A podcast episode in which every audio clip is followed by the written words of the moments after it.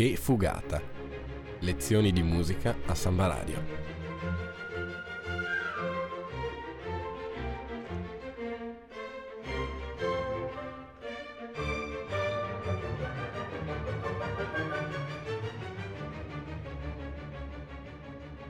In studio Nicola Pifferi e Alessandro Arnoldo.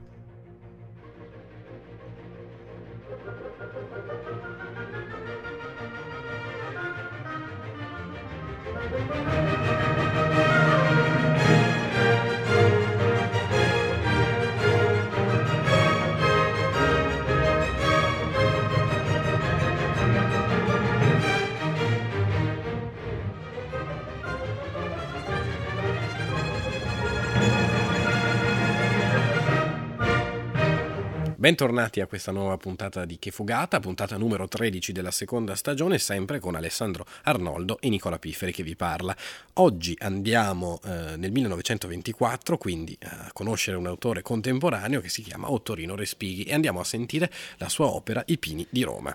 L'autore quindi Respighi, compositore, e può essere inserito in quella che viene definita generazione dell'80, che quindi nell'Italia del primo Novecento ha proposto questa sorta di rinnovamento del linguaggio musicale. Dopo gli studi musicali che ha compiuto presso il Conservatorio di Bologna, sotto la guida di Martucci e Torchi, nel 1900 occupa il posto di prima viola presso il Teatro di Pietroburgo, dove seguirà poi i corsi con Korsakov.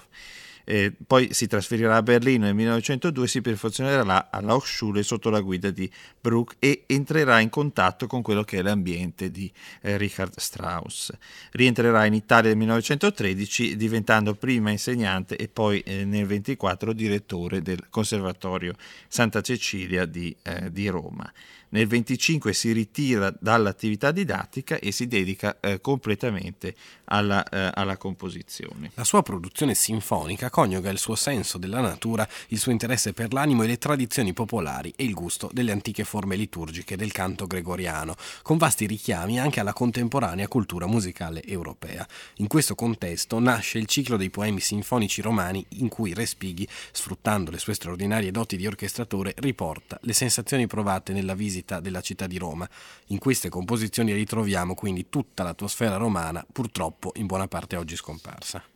Ecco appunto, il poema Pini di Roma fu composto nel 1924 ed eseguito in prima assoluta all'Augusteo il 14 dicembre, eh, diretto dal maestro Bernardino Molinari. Il suo primo numero, I Pini di Villa Borghese, fu disturbato da fischi e zitti, ma poi la sala si placò e alla fine il successo fu clamoroso e seguito da una diffusione internazionale altrettanto incontrastata e duratura quanto quella delle fontane di Roma, altro ciclo inserito appunto in questi poemi. Quattro quadri che si seguono senza interruzione con altrettanti titoli, che però non vanno presi letteralmente. I pini sono solo una garbata etichetta. Infatti i quattro numeri si intitolano nell'ordine I pini di Villa Borghese, I pini presso una catacomba, I pini del Gianicolo e I pini della Via Appia. Ma questo in realtà significa semplicemente Villa Borghese, una catacomba, il Gianicolo, la Via Appia. E a loro volta Villa Borghese sono bambini che, come si legge nel programma eh, premesso alla partitura, ballano a, a girotondo fin Fingono marce soldatesche e battaglie, si inebriano di strilli come rondini a sera. E le catacombe sono salmodie sospese, il Gianicolo è un plenilunio, la Via Appia, eh, il fantasma di legioni romane in marcia trionfale verso il Campidoglio.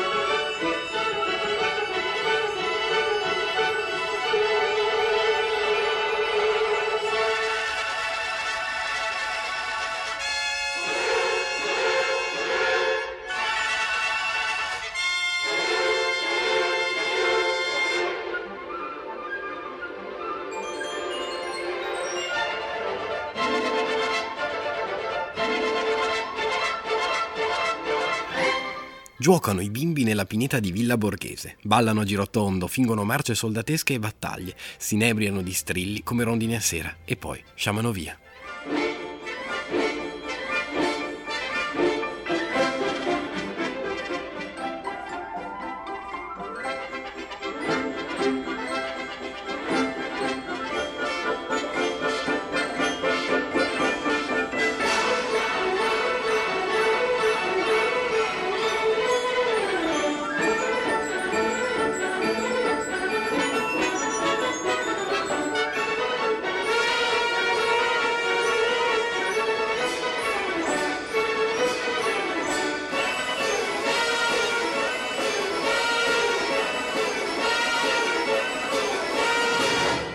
Tutto il brano, affidato ad una coloratissima orchestra, è un intrecciarsi di girotondi e di infantili fanfare militaresche.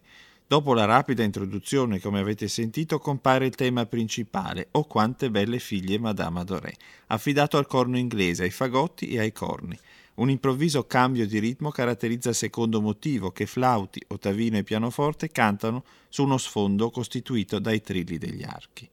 Con il ritorno all'andamento iniziale ricompare il tema principale, questa volta affidato agli oboi e ai clarinetti.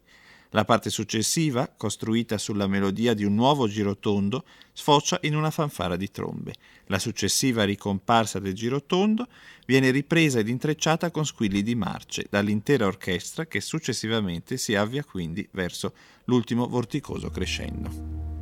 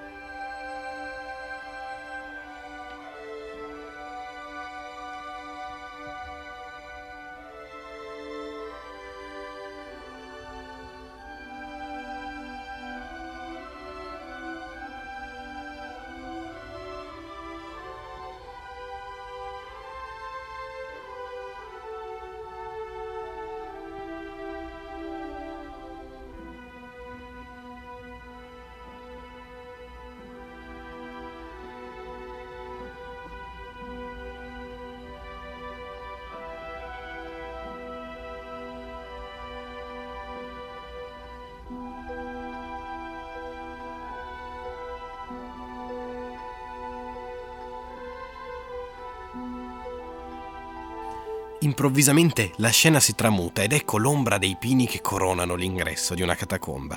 Sale dal profondo una salmodia accorata, si diffonde solenne come un inno e dilegua, misteriosa.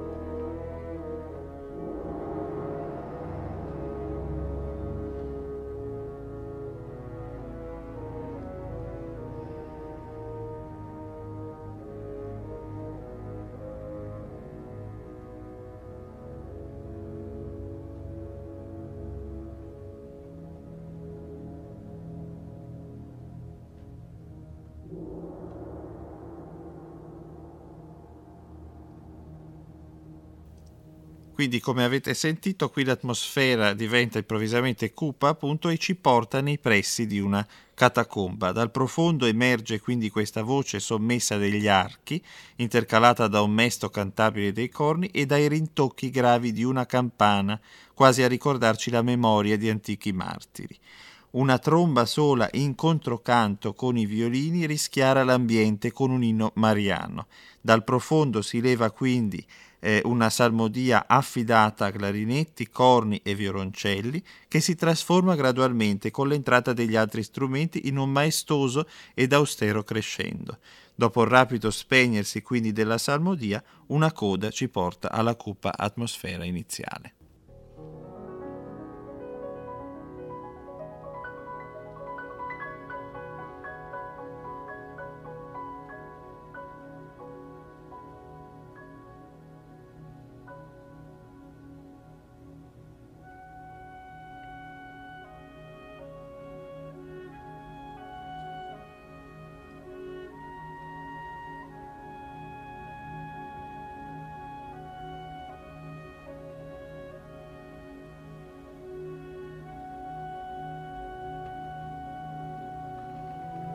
Trascorre nell'aria un fremito, nel plenilunio sereno si profilano i pini del gianicolo, un usignolo canta.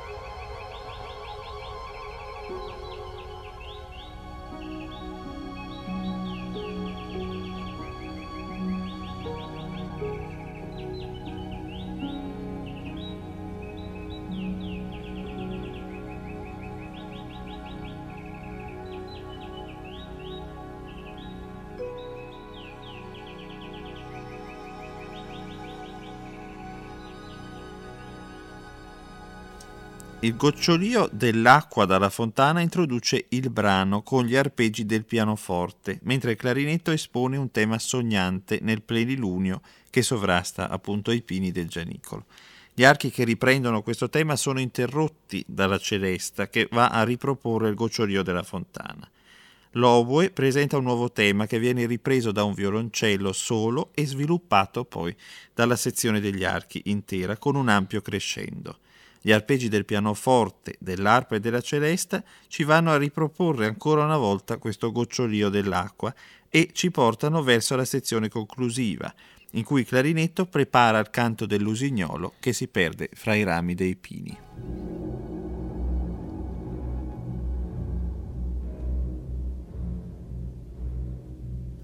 Alba nebbiosa sulla via Appia, la campagna tragica è vigilata da pini solitari indistinto, incessante, il ritmo di un passo innumerevole. Alla fantasia del poeta appare una visione di antiche glorie. Squillano le buccine ed un esercito consolare irrompe, nel fulgore del nuovo sole, verso la via sacra, per ascendere al trionfo del Campidoglio.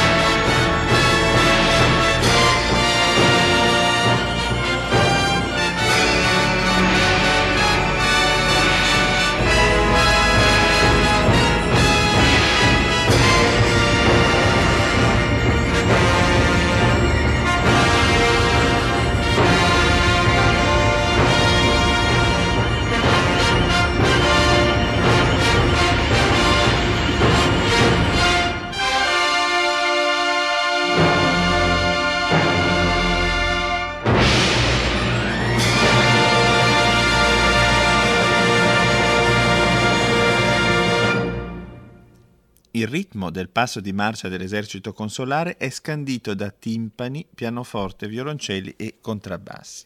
I corni ci presentano frammenti di fanfare, mentre i clarinetti introducono quello che sarà il tema conduttore di tutto il brano.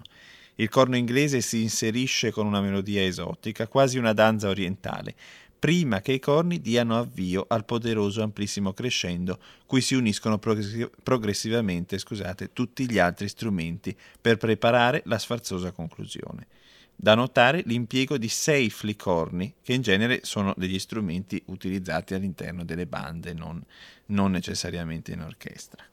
Si conclude così questa veloce analisi e viaggio all'interno dei quattro brani, i quattro pini di Roma di Ottorino Respighi. I pini di Villa Borghese, i pini presso una catacomba, i pini del Gianicolo e i pini della Via Appia. Però è da notare che accanto all'animo popolare romano che appunto abbiamo trovato all'interno di quest'opera, troviamo anche le citazioni della contemporanea cultura europea. Per esempio, tra i pini del Gianicolo si sentono le belle favole di Mamerlois di Ravel, che abbiamo sentito precedentemente sempre su Che Fugata, ma anche il Petrusca di Stravinsky, che impazza sia a Piazza Navona che a Villa Borghese. Poi c'è il ritmo ostinato della marcia nei pini della Via Appia, abbinato al suo clamoroso crescendo orchestrale, che richiama in un certo senso il bolero, sempre di Ravel, che però non era ancora stato scritto. Forse proprio Ravel ha voluto rendere la cortesia responsabile Spighi. Chissà, noi ci risentiamo comunque la settimana prossima senza una risposta purtroppo a questa domanda, ma con una nuova opera. Andremo a sentire Tchaikovsky con il suo concerto per violino e orchestra. Buona serata.